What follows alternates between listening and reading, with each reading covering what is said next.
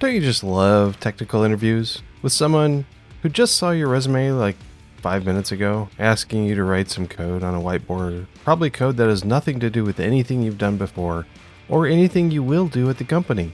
No? Well, neither does Nathan Ashbacher. So when he started to build the team at his company, he decided to do things differently.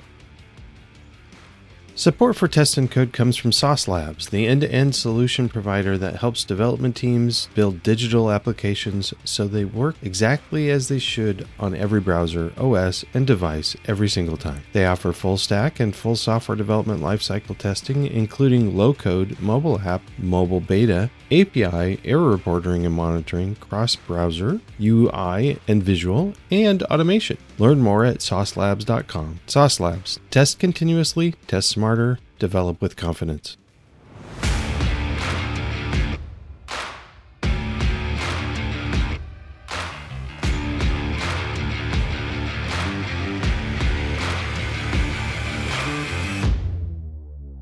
Welcome to Test and Code.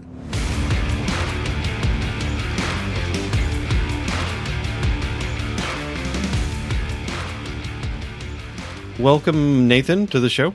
And this is their first time on Test and Code, so can you tell me a little bit about yourself? Uh, hello, Brian. Thanks for having me here. Uh, so my name is Nathan Ashbacher. I am the co-founder and C E O of a company called Oxen. Uh, we build software for doing sort of continuous verification and validation of robotic systems, more or less, or I guess cyber-physical systems. So software that touches the real world. Uh, and has cyber physical. That's a great word. Yeah. Well, it's when we were raising money for the company originally, nobody knew what that meant. uh, fortunately, in the last couple of years, it's become a much more uh, common niche word, I guess. Uh, but yeah, it, it is a cool word. I agree. It has all of the, the, the things that have real meanings, plus all of the nonsense that you want in a term used in tech. So, okay. A little bit more specific. You're what sort of like, how about an example? Yeah, so like a like a lunar rover, or uh, you know, wave power generation system, or uh, an autonomous car, or an, an autopilot drone. You know, these kinds of things. So um, piles of embedded components talking to each other, trying to achieve some larger mission, um, and the things that they interact with, right? So sometimes that's like a command center that's trying to keep track of them all. So um, so a lot of folks who are dealing with testing are often dealing with testing, you know, like one program, or um, or they're dealing with uh, you know, some integration between a handful of different services. And for us, it's more about uh, kind of a, a broader, more general sense of a system. So, you know, interactions at a control panel, you know, as they go down and filter their way to how does that affect the control cycle on a robot that's doing sort of sensing and deciding and acting? And then what is the reaction that that causes on something that's, you know, in the in the environment that may be instrumented somehow to take some kind of signal about the reactions of the robot in the space? Um, so the, the focus tends to be like primarily on the embedded space on the integration side, but the use cases tend to be more, um, you know, in the, they call them systems of systems. It's kind of okay. like the, the terminology for them. Yeah. That actually sounds uh, like, a, like a ton of fun. Uh, yeah, it's great. I mean, when we, when, you know, if uh, sometimes we'll, you know, depending on the, the audience, we'll kind of talk about, uh, in the software space, there's, you know, chaos engineering has become a kind of brand identity, or, you know, like a name or a practice that has gotten popularized somewhat recently. Yeah. Um, and so uh, I was a contributing author to the, uh, I think the most recent, possibly the most recent O'Reilly uh, book by uh, Casey Rosenthal and Nora Jones, not the musician, the Jelly yeah. co-founder.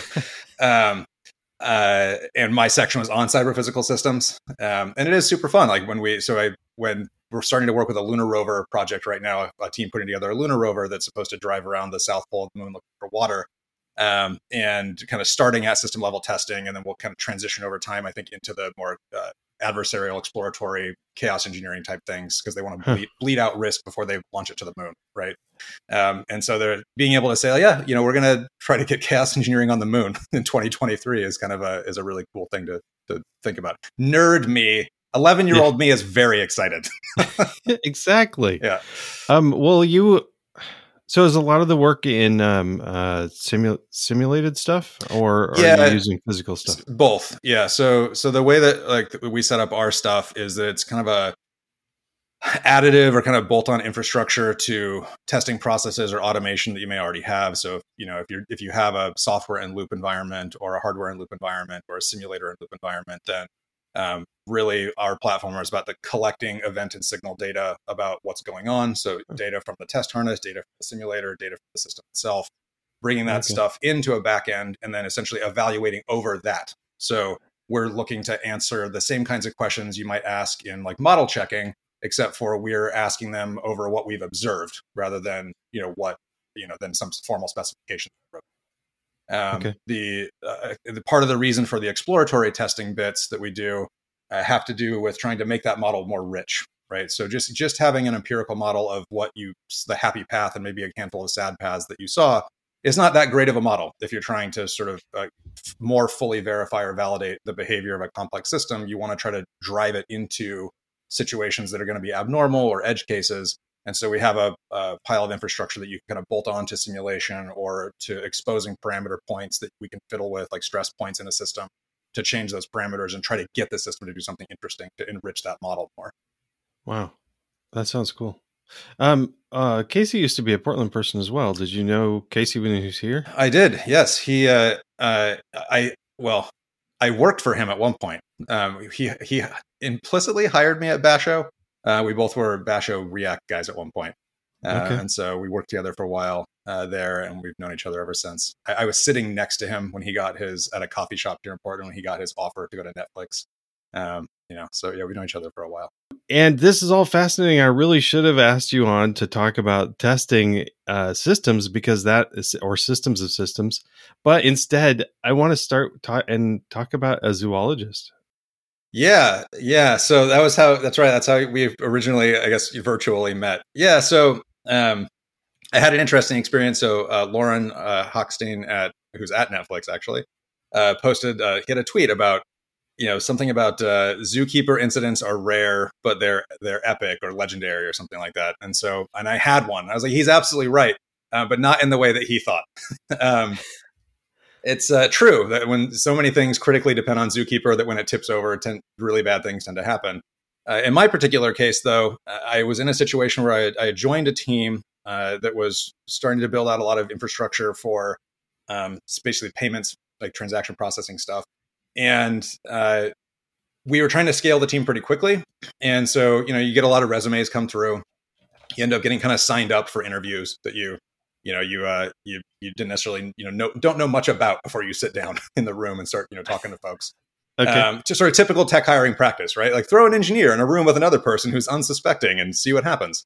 Uh, and so, you know, we sit down and the C V is in front of me and, uh, I'm just looking at it and going over it. I'm scanning it and I'm scanning it and there's nothing on it, literally nothing on it about anything to do with software development or I T infrastructure or any of this. And I was like looking at the person sitting across the table from me and I'm going, what, what is, what is this about? I see a lot of experience. Like, it seems like you've, you've worked with, you know, at zoos, you've been like an animal caretaker. What is happening?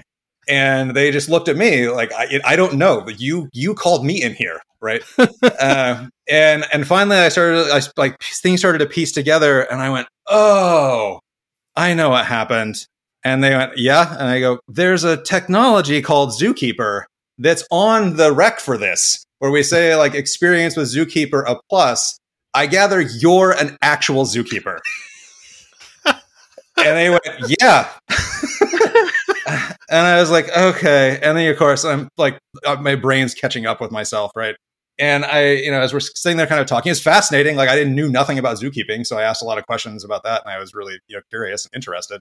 Um, but I just like, after a little while went like, well, you know, I, I understand kind of what happened. I get it. Right. It's like, you know, recruiting tends to look for keywords and they reach out to folks and, you know, depending on how fast yeah. hiring has to happen, there's, you know, only so much kind of diligence that can be done.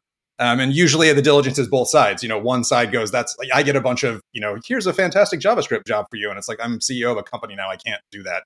And so it's like, there's the diligence on the other side going, you know, this isn't for me. No, thank you. Right.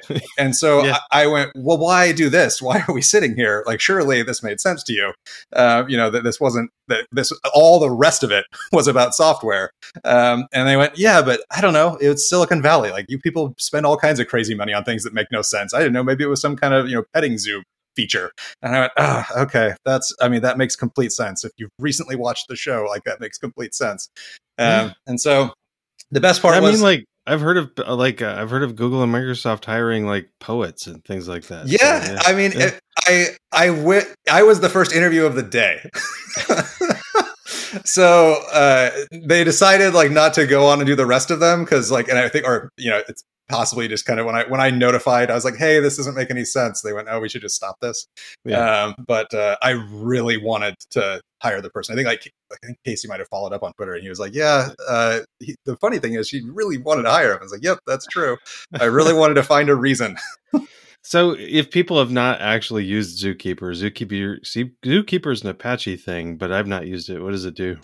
Uh, it's like consensus as a service, basically. So, you know, you, you, it's a, uh, it's been a long time since I had to deploy it for anything either, but it, back in the day, it was a largely a key value store that gave you distributed, essentially consensus consistency for key okay. value things you wanted to store. So it gets used for like, uh, like service discovery and, you know, configuration, you know, template management, things that where you need to keep a global sense of something, you know, for all okay. the rest of your infrastructure to pull on. Yeah. yeah.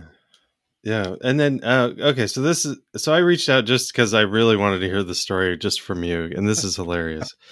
uh, but then you said um, that you have, uh, um, you have, you hire now because you're, you have a company. Yeah. Um, so um, how, well, how big is your company? Yeah, it's not that big. We're still under ten. Um, okay. we, we have a, um, a couple of reasons. Like one is we're still fairly early stage. Um, there's, it's a long road for, for companies like us because the, kind of the the O T rather than I T space, the operational technology space just tends to move a little slower.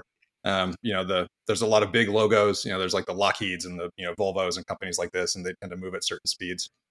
Um, yeah, so, but even those the projects are long longer scale. They're lar- longer. yeah, they're larger scale, longer scale. But for us, that means like we have to stay lean longer.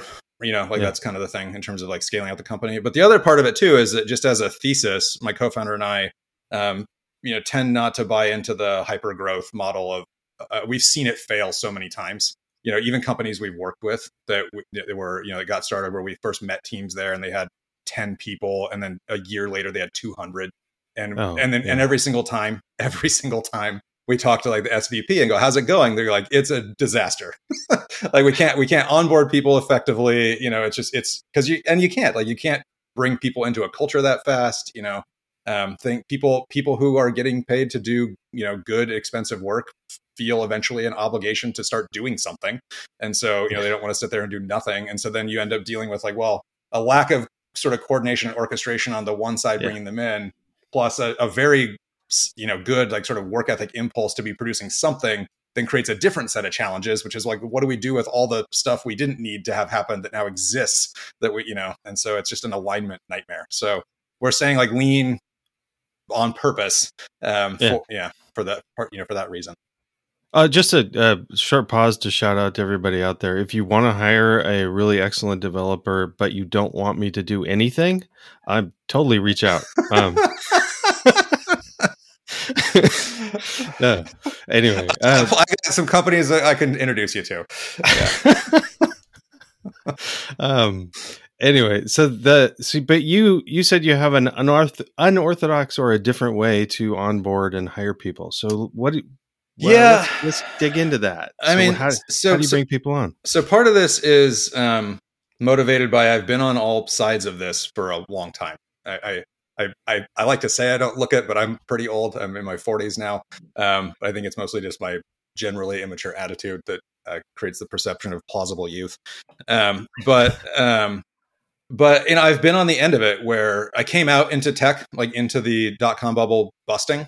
You know, so I, I left college. Nobody was hiring. There were no. The year before, there were all kinds of signing bonuses. Every every every uh, parking lot, every student parking lot at Gonzaga University, pre two thousand two, had a new Land Rover in it that like some student in the engineering school had bought because they had gotten their signing bonus and they were going to go. They used that as a down payment for a car they didn't need, right?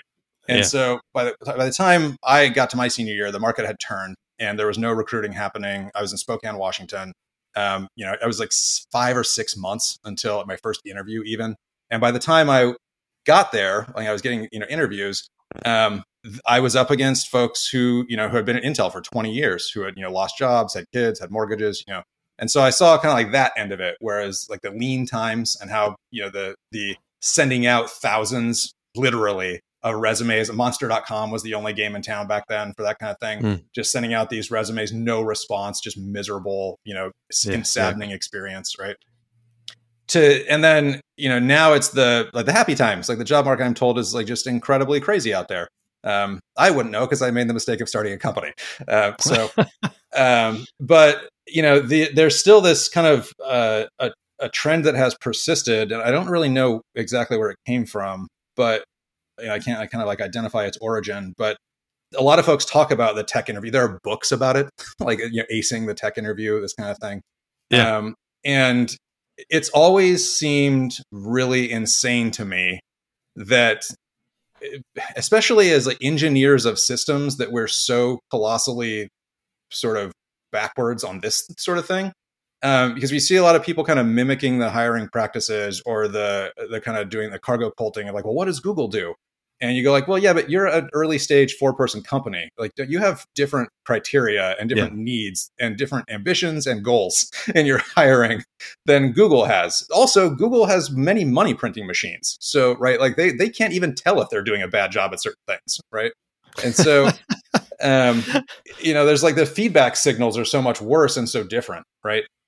Yeah. But, yet- but even, so I just want to interrupt you for a second. Even large companies, though, I work at a relatively large company, but often our um, the hiring is is a local thing. We only have a handful of people dealing with the hiring stuff. Yeah. It's uh, it's de- like even large companies have um, small. It, it's more like a startup. Yeah, for sure. Startup. Yeah, totally. Yeah. yeah, and so like, and so then you see these sort of these kind of practices. It's kind of like uh, what's that? Uh, there's that that Ned Flanders meme. Um, it's something like. Uh, Uh, we've we're all out of ideas and we've tried nothing, right? Or whatever it is, right?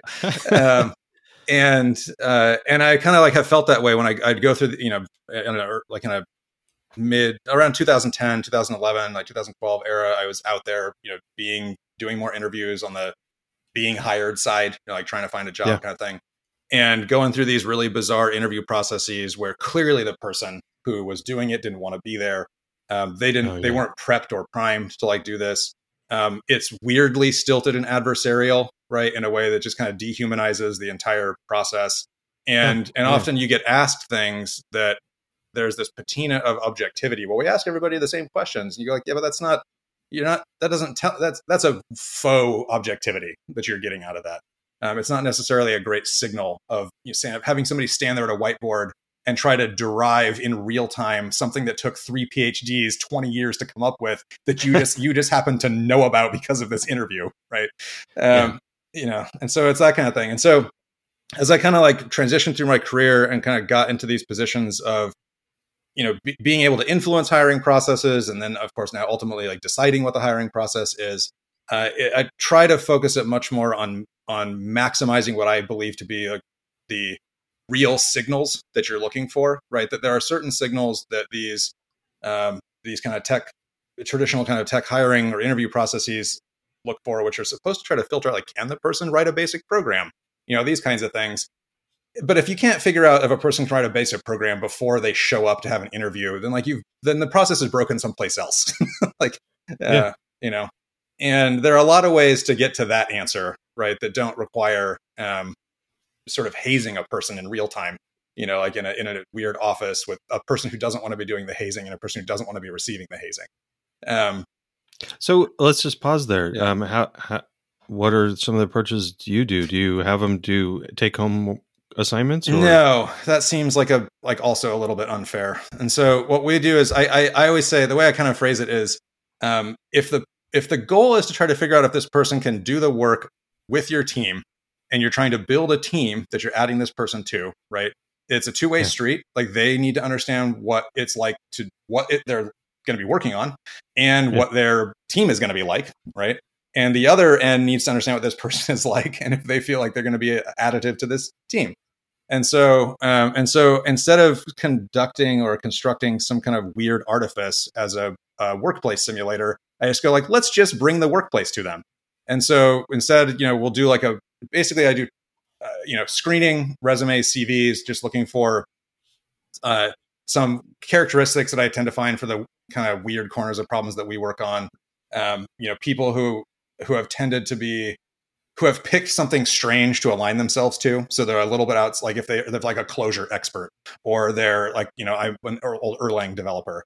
And so there's a certain amount of um, pre-screening that I look for there. Like, like, well, this person had some motivation to take on something that nobody told them they should do. Like, there's absolutely nobody told them they should do this. Their only incentive was like internal motivation. They were, thought this was interesting, oh, interesting and they wanted to like, you know, pursue it and kind of become an expert at a weird thing. Right. And so I'll do like a little bit of screening for stuff like that. Um, and then uh, cause there's a lot of kind of self-determination and kind of agency that I look for in people that if, you know, they run into a problem, they they don't stop and just roll over. Right. Um, they yeah. kind of dig at it. They pull on people to help them, like that kind of thing. Um, and then just do a basic sort of phone screening where we talk, and it's really informal. You know, I just, I set it up that way too. I go like, look, I just, I just want to have a conversation where it's two humans trying to figure out if any of this makes any sense. Um, yeah. And then the next step after that is just set them up into like, you know, a couple, maybe two, three hours, uh, if possible, of direct pairing on a real thing that somebody on the team is doing. So what, whatever thing they're doing that day, it could be design, you know, review. It could be, you know, digging around in some bug that's, you know, creating a problem, uh, whatever it is, even if it's, you know, creating some strife internally, it's try to create a real experience, you know, for the, for this person to go like, this is the kind of thing that's going to happen here. And you're going to see this engineer when they encounter this kind of problem, handle it this way, you know? And so um, to try to just make it be a real workplace, you know, kind of scenario, and to then Uh, you know, ha- then have a debriefing with both sides kind of afterwards where, you know, talk to the candidate and go like, well, you know, what was that like? And, you know, what challenges did you run into? And which parts of it did you, you know, feel were, you know, a struggle in terms of it, what it was like to interact with the other person? You know, where did you feel like, you know, you left something on the table that you wish you had, you know, been able to communicate or convey that you don't feel like was effectively evaluated, you know, in that way? Um, so that they feel like they have an opportunity to kind of essentially follow up on, you know, like, Uh, how they were, how they're viewed, or what the perception is, right? Give them a, um, uh, you know, a, a sort of um, second impression opportunity, right? Um, yeah. And then and then do the same thing on the on the internal team side. And go, okay, like what was this like? You know, like what what kinds of things did you do? You know, so I have a sense of kind of what you worked on, so I can follow up with some additional questions. Um, and then and really just try to make it be more about uh, finding good alignment to like build a you know a high functioning, highly effective team, and not about you know, do they know some esoteria that they that they bought a book to tell them what the answer was, and they got it more right than the person before them. Wow. Okay. That's pretty cool. I really like this this idea of uh, kind of a an opportunity after the, like right after. I assume it's the same day you're talking with both. It depends, both but it's, sometimes it's like a couple of days. But yeah, it's it's soon after. Okay. Yeah, soon after to be able to say, and actually, it might even be better like the, the next day or a couple of days, so somebody could think about yeah, it. Yeah, some, some time to simmer and um, think about it. Yeah, um, to say to, like how how was that experience? Is there something you you left on the table? Or I like that part. I remember an interview I had where um, uh, part of the interview was I was supposed to like uh, just. discuss something complicated or something uh-huh. like that. And, um, and I was, I mean, I, most of my career I've been in, uh, embedded systems, but they're not, they're not like tiny embedded systems. Yeah. They're, these are, uh, these are test, test equipment. And it's usually, um, there's, uh, you know, half a dozen to a dozen different processors in mm-hmm. there, speaking different languages, different operating systems. yeah. It's, it's like, it's like an entire internet on, in a box yeah. uh, with things coordinating at different clock speeds and yep. all sorts of chaos going on inside. Yeah. Um, and, uh, coordinating all of that with A P Is and different things is a, is a, comp- there is a complex system. It's also a system where like, uh, you, um, you don't, you don't, uh, you can't, know the whole thing. You yeah. d- you depend on large teams to understand diff- different pieces. Yep. And I was describing a lot of that stuff, and I could tell the person, the the, the interviewer, uh, w- had completely checked out. Mm-hmm. Um, they had they had decided that embedded was simple, and right. uh, and and um and they weren't listening, and it was a frustrating experience. And I never got an opportunity to talk to the hiring manager or somebody else to say, that sucked. That that part of having somebody that just wasn't interested in what I had to say. Yeah. It didn't feel good. Yeah. I um, mean, that, that's, it's really unfortunate too, because I feel like, you know, what has happened, obviously not everywhere, you know, but in a lot of cases, this push to try to hire a lot of people really fast, you know, to fill seats or spend investor money or whatever it is you're supposed to be doing, right? Sc- scale, scale, scale. Um, it turns the process into a meat grinder, which is not what you what you want, right? Like that. That's yeah. the way that you do, like, um, you know, canvassing for consumer goods. You go like, hey, we got I got some new like widget, and I want to spam the universe with, you know, as much as I possibly can. But when you're when you're trying to build a team, like you're not going to have a, you're never going to have a hundred million, you know, team members that you filter through, right? And so yeah. it's you it's supposed the idea is to have, you know, you want to have as little churn as possible. And you want it to be as, you know, high outputting and effective as possible.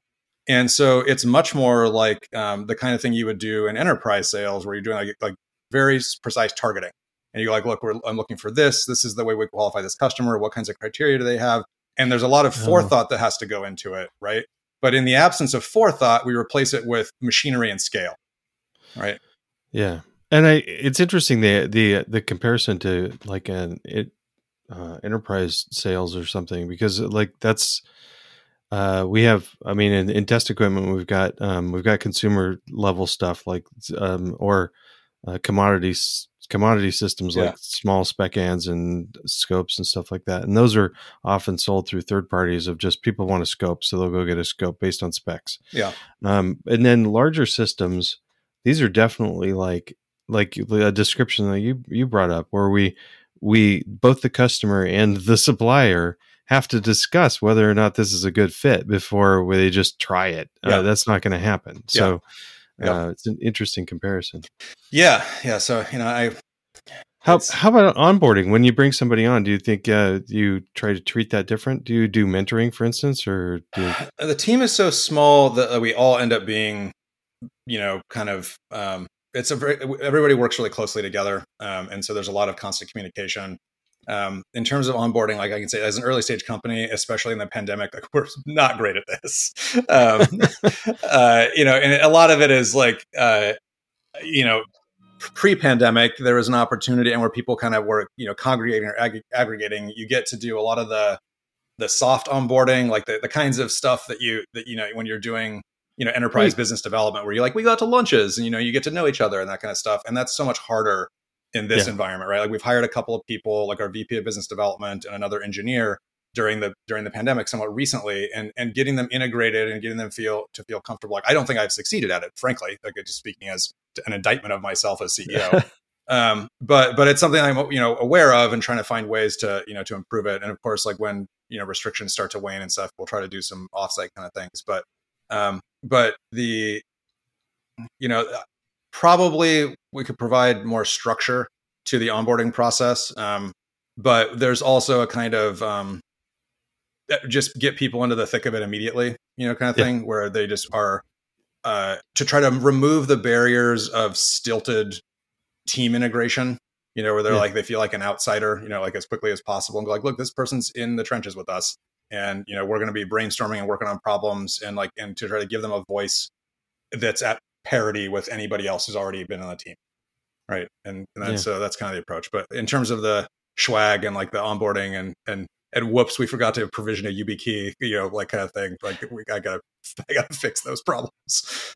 Um, I remember my first, uh, my first job at, at a college that was, uh, it was at H P, and I totally felt lost because I was, uh, um, Uh, I there was a lot of mentoring and stuff, but I I felt like a, I had total imposter syndrome because I was pure computer science mm-hmm. and I was getting hired, and most of the people there uh, learned programming on the job, and they mm-hmm. were like, you know, physicists and stuff like that, and electrical engineers.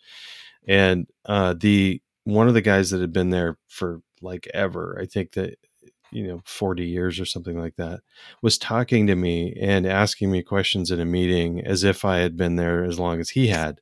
Yeah. And, and I went and talked to him later and I said, like, that's super cool. Um, are you consciously doing that? Or, and he said, well, everybody that works here has been here less than me.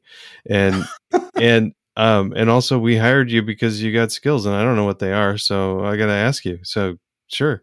Yeah. Um, anyway, that that uh, treating somebody as an equal from the start is a is incredibly powerful, and I think it goes longer f- further than people realize. So, yeah, I mean, I I don't know where that comes from.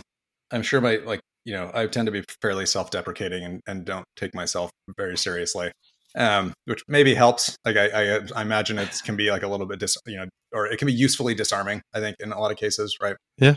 Um, uh, I don't really know where that comes from. I, I, I, I maybe like being raised Catholic and so feeling like everything's my fault all the time. um, but, um, but also like I, I don't, I, I really, I have struggled. Even the thing that we're doing now, like it seems fairly novel, you know, like the kind of stuff that we're doing. Um, taking we kind of try to take the best of like property-based testing and the best of model checking, and like the value that they're trying to provide to the to the development and kind of understanding of of, of systems and systems engineering, um, yeah. and then trying to to take them out of the realm of academia and turn them into something that can be productionized and productized. And we and we don't find a lot of competitors to this. But by this, by you know, the same token, I I had it kind of drubbed out of me, the idea that I would have a Uh, any kind of like novel or unique insight when I thought I invented the jet engine when I was eleven, and then and then saw a cutaway of one and went, oh, that's all the ideas that I thought I had invented decades before. Whoops. Um, and so I kind of, okay, I'm never going to have an original idea. And so, to, so for me, like what that means is there's like, there's no sacred, you know, so, sort of, um, uh, you know, kind of like idea. Everything is like up for grabs to be able to go like, okay, let's indict this thing, you know, like, and so having new voices around the table to perform an indictment of a thing that we all kind of get a group think about, this is the way to go, right? Is yeah. one thing, one of the most valuable things in bringing new people on initially, right? Get actually yeah. leveraging that outsider perspective, because you're only going to get it for a minute until they're indoctrinated and now they've become useless in that regard, right? And so, you know, being able to to leverage that, and, you know, and I, I hope that what that does is it helps people feel comfortable and that they are able to have that voice, because it's actually valued. Like I think it's the most important thing, you know, to get out of somebody in the first, you know, month, month and a half that they're on board, before they're, you know, they're so in, embedded in it that it's hard for them to, they have the curse of knowledge at that point, right? And they don't know anymore, like what it was like, you know, when they yeah. first joined. So yeah, um, I I'm I still I'm tripped up at, at eleven. You independently uh, invented a jet engine. Uh, well, I think you did. My grandfather was a pilot. And there's pictures of him back there, um, above my Silicon Graphics workstation. Um, and, uh, and so I got really into like material science and aerodynamics at a really young age. I had all these books that like, because I just thought it was all fascinating. And so That's I remember, incredible. I remember having the idea. I was like, oh, well, so this is how, you know, if, if, if you, you know, if, if you're combusting, you know, you're combusting the fuel and mixing it with oxygen, and that's creating like, you know, uh, some like amount of like pressure pushing out this way. What if you had a bunch of fl- fan blades that were kind of increasing the amount of pressure at the same time as igniting different stages of this thing? And I had like this whole mental model for it. And then I told my grandfather about this. I was like, I this, look at what I thought up. And I had these awful, you know, children's, you know, there was like green marker pen, you know, on a piece of paper. And he went, that's really neat. And then we got into his airplane and flew to the Air and Space Museum in Seattle. Uh, and he showed me, and there was a cutaway of s- such a thing. And it just had all the parts. They were obviously much better than my imaginary parts, um, because somebody who knew what they were doing had tried really hard to do this very well. Um, but like the premise was in there, and, and I just went, oh, okay. Like this is, that's it. I'm not that, going to invent inc- anything. That's incredible though. I mean, at eleven, I think I was attaching marbles and, and Play-Doh to mousetraps to be able to, to, to drive bigger holes in the wall, uh, from, from a distance. Um, and you're doing stuff like this. It's incredible. Um, that's pretty cool. I, will, I, I, I refuse to take the compliment, but my mother will be very happy to hear that. I, yeah. Um, I was, and I, I think I had recently gone to uh, Universal Studios. So I thought I was going to be a stuntman, and I was jumping off roofs and things like that. Yeah. And seeing if I could safely roll down the stairs until I got told to not do that anymore. Could you do um, it? Uh, no. Uh, but, um, but we did, uh, let's see. Did manage to figure out a way while we were doing something stupid, uh, figure out hard-sided suitcases make a decent uh, sled downstairs. Oh, yeah. yeah. Um, but o- dangerous. O- open face or? Oh, well, yeah. You kind of, the, the top, you kind of hold as a, as a, the top oh, yeah. of the sled. Yeah. So, cause you have to pull it up, because if you don't pull it up, the bottom hits a stair and you, you, and then you're you done. Beef it. Yeah. Yeah. Um, but don't try this at home. It's way too fast. No, try and, it at work instead. No, we've got like cement stairs at work. Never mind. Never mind. um, but the uh, uh, one of when I come back to pair programming, one of the yeah. things you said is you uh, spend two or three hours with a candidate um, working on a problem or something yeah. like that. Is pair is pairing or group uh, coding part of your daily routine at the company, or is it something you kind of only do during an interview process? No, it's I. I mean, I have to ask the team, but I mean, I, I try to encourage it as much as possible. I mean, it's pretty uh, creating that that sense of um, I don't know, camaraderie and and willingness to kind of pull on each other for, you know, when there's help needed or something. Um, yeah. It just kind of, I think, produces it largely organically. I mean, there's certainly times where folks go off and, you know, and kind of they're kind of heads down working on a problem, and then and then kind of bring it back out when it's a far, you know, far enough along some path to go, or does this make sense? Right. Um, yeah. But, you know, but, you know, there's a there's a whole dev channel in Slack that I'm not even in. That I don't, it's just, just for the developers to have a place where, like, there's not, you know, the, you know, the prying eyes of management, you know, to like, to be able to like communicate and like pull on each other and, you know, you know, sit down and like just pair all day long. I mean, there's been a couple of times where I, I don't think they actually did this um, because it would probably drive them insane. Um, but I was like, look, just pair all together. Like we'll just all, just a few of you, just the whole day, just like be at least kind of like as though you're in the same room. Um, yeah. Working through this problem, so that when you have like banter and like, you know, chatty ideas, but they're, you know, not all not all engineers want to be like constantly on. so uh, yeah, you know, one of the challenges that I would find I, I find is um is I very much honor uh, flex hours. Mm-hmm. So in order for people to actually be pairing for eight hours a day, they'd have to have the same schedule. Right. So, yeah. Yeah. But anyway, yeah. um. Anyway, um, the it's interesting. Have you had any feedback from uh, people that have come on to say, "Hey, interviewing with you was less freaky than other places"? And we had a guy that we we ended up not being able to hire that I really wanted to hire, but because of just kind of um, like funding timing for us, um, we ended up getting a candidate in that we were kind of going, "Okay, like what's going to happen here with some of the, you know, revenue stuff and and some uh, government contract things."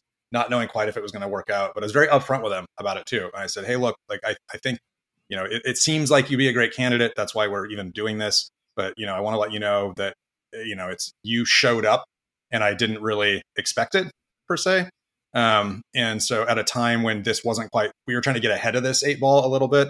Right. And so we didn't want to be kind of stuck with no options, if, you know, depending on how things worked out. Yeah. Um, and so just very upfront and very kind of direct and honest about it. Set up the premise. I, I really like your, you know, before the show, like sort of thing that you write up. I kind of, I do it. I don't have it. It's not published on the website, but like, it's a similar thing where I, I kind of sent him, I was like, hey, look, here's what the process is going to look like. Um, you know, I'm trying to, I want this to be fairly informal. Like, here's what I'm like looking for, you know, try to be more clear about what, you know, what we were kind of assessing and where I had kind yeah. of question marks. Right. And, um, and kind of putting that all out ahead of time.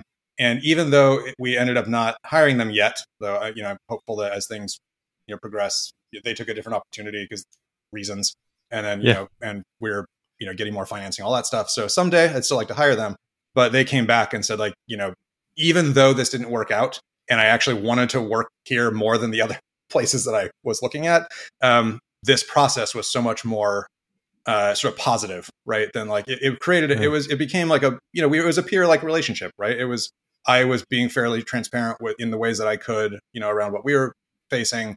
Letting them know, you know, just as a person who I respected as a professional, right? Um, yeah. You know, and to try to let them know, like, I have my own professional challenges. So, and here's what they are, and here's where they're creating conflict for our mutual goal here of you working here, right? Yeah. Um, so it it pays off like that. I mean, I've got, that's not the first time either that's happened. That's just the most recent experience, or, you know, that that's occurred. Um, that is, I mean, people people like being treated like humans. I don't know. It's yeah. It sounds ridiculous to say that. But we create so many systems for reasons that are still unclear to me many times, you know, where we just dehum- fully dehumanize these, you know, uh, professionals or otherwise. Right. And and right. so it, and it feels bad. Going and well, looking for a new job is a full time job that mostly feels bad. mostly feels bad. And also it's a we have like we were talking about earlier, some of the traditional systems like the Googles or other people. And I don't even know if they hire like this anymore, but they at least the uh, they. people think they do the, uh, the, the trick questions yeah. and white whiteboard interviews and everything. Um, uh, they're it's, it's difficult on both sides. It's difficult to find people to, to do the interviews. It's yeah. also uh, on both sides, the company and the, the individual, but the, um, but also I I've had uh, coworkers that have been and team members that have been great engineers that run the gamut of different personalities. Yeah. And um, and some of the best people I know are quiet, contemplative, just hardworking people. They get a hold of a problem, they don't let go until it's finished. Those are those kind of people that have to think about something for a day before they really jump in. Yeah, they're not going to do great in the traditional interview. No. Um, yeah.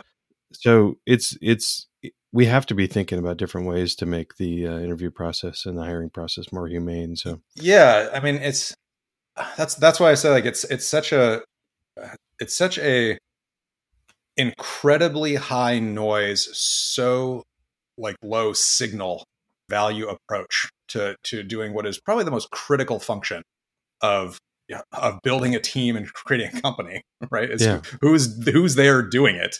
Um, you know, ideas are really cheap. Making them exist is where all the hard parts are. Um, yeah. And and it, it's just such a bizarre, um, yeah. you know, kind of backwards kind of way that we that we handle it. You know, the um, one of the things that I hadn't really thought about it until you until, until you relayed that was, you know, I wonder, you know, you might you might say like, oh, well, uh, somebody having to, you know, to pair with somebody they don't know is also going to be um, potentially nerve wracking, which is true. I'm sure it's, you know, it's a person you don't know. Not everybody is, you know, as like sort of flippant and and uh, fake extroverted as I am. Um, and so um, and so, you know, I'm sure that that can be a little bit nerve wracking. But what does happen, though, especially with the with I guess it's like you start the ball rolling, right? Is that I trust my team, even though they're not all like me. There's, I mean, we're all a little bit curmudgeonly, but like they're not, they're not all like me. Um, and uh, and so, but they, in the, but they are fastidious and conscientious, right? And so, if they see a person where they they latch onto something and go, oh, well, they were getting it, like they were asking the right questions, but they seem like they might be a little bit um, apprehensive, right? Or they were a little bit kind of like, you know, socially distant. Then like that's fine. That becomes like a thing I can talk about or talk to the person about in the follow-up. Just understand why, right? Then I get to learn more about their working style and like, you know, what was uncomfortable, what was comfortable, right? But then, you know, if you if you start at the top with trying to be conscientious about the process, you will bring in conscientious people, and they will then help you cascade that, like as you need to, you know, hire more people. But if your whole system is, you know, turning a meat grinder and, you know, bringing in people who don't want to be there to ask questions they don't want to ask, to people who don't want to answer them, well, then, you know, it shouldn't be a surprise when it, it doesn't work out great, when the culture is a bunch of disconnected, weird, you know, things that don't align very well. Yeah. Um, I also like that uh, I, I've found it. I've been on different ty- types of hiring teams. And when we tried to grow a team quickly once where we brought in lots of people from different different uh, groups to do the help with the hiring part, the interviewing part. That's tough because the people interviewing, the doing the holding the interview, don't um they don't really care who you hire. Yeah. So they're not really good at. I don't think they're really good at picking somebody if they don't have a stake in it. Yeah, so. I I agree with that a lot. Actually, I mean that was one of the things that I. I mean, what's what's that thing that they they say like people? What, I don't, there's a lot of idioms, but there's a or colloquialisms. I never can keep track of which one it is. Um, The, you know, it's like the, the, the most satisfied employees are people who like have a boss that like they think could do their job. So they feel like that, you know, there's somebody there that understands what their work they're doing, um, yeah. you know, and I feel like that that's, that is missing in a lot of cases from, you know, whether it's like structural in terms of process or just in terms of um, kind of, yeah. I guess, who gets promoted to run things and, you know, become hiring managers, um, that when that, when that principal agent, you know, alignment breaks down, then, you know, I think it's, it can, it seems like it can only exacerbate things um, because the person yeah. doesn't, you kind of have to have a system of like, of weird, what's that crazy, there's a, there's a thing that I refuse to use at a place that I work where they tried to make me use some ranking coder rank or some insane, um, what's it called? Hacker Rank. Is that what it's Hacker called? Hacker Rank. Yeah. yeah. Um, and I was just like, you want to distill down all these people to this ridiculous number? Like this, this seems really terrible. Um, no offense to the Hacker Rank people. I'm sure they've been very successful, but like just on the other side of it, I, I'm just like, I, I can't imagine like putting somebody through this and then wanting to have them around. You're punting responsibility, right? You're not, you're not taking ownership of like your role in what what you, you know, if you're the hiring manager, you need to build a team. You got to understand what that team's doing. You got to understand how that team works together. You got to understand like their different personalities and what kinds yeah. of folks are good at what kinds of, you know, different kinds of things.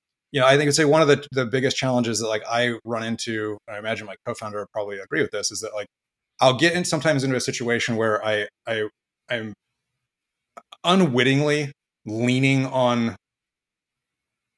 sort of like the, the weaknesses instead of the strengths of like different team members. Not because, not because I'm like trying to, or I'm, you know, trying to like, you know, make them feel bad, but I'm going like, I really need this like to happen.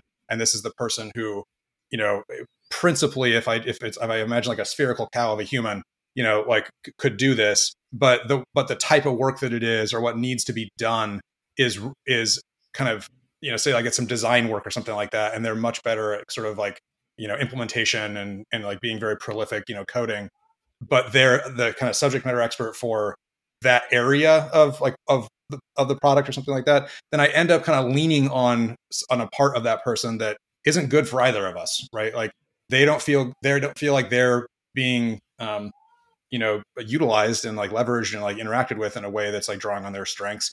We're not getting like ultimately what we want, which is the best, you know, output out of that person, you know, you know, on things. Yeah. And so I, I've had to develop some mechanisms for myself to go like, oh, this is just me having stupid expectations um, and, and like repositioning and reprioritizing and like who gets pulled into what, you know, and that kind of thing. Well, um, I mean, sometimes you got no choice. Sometimes the, the, the person's the only one available. So you got yeah, sure. to do it. Yeah. Especially um, like, you know, a small team, yeah. like everybody hunkers down, but, um, but it, yeah. it is also interesting that even on a team, you don't need everybody to have the same skills. Yeah. Um, you need to have, you need to have some people that are really good at finishing and wrapping up and uh, crossing all the T's and dotting all the I's, and some people that are really good at starting brand new things and getting them, getting yeah. the ball rolling. Like getting the first, like first prototypes and yeah. Yeah, yeah, I mean, it's all about getting good information and then using that good information to get good results, right? Yeah. So, so yeah. anyway, we're kind of going long, but yeah. thank, thanks, Nathan, for showing up and talking, taking some time out of your day. And yeah, this is great. Thanks this. for having me. I appreciate awesome. it. Happy to talk about, I want to talk in a whole separate thing about those complicated systems you were referencing, because that's right up our wheelhouse. Uh, so like, I'm very curious about all that. Yeah, we need to schedule something else for uh, some system testing yeah. and system evaluation stuff. So yeah. Cool. Awesome. Thanks. Th- thank you, sir.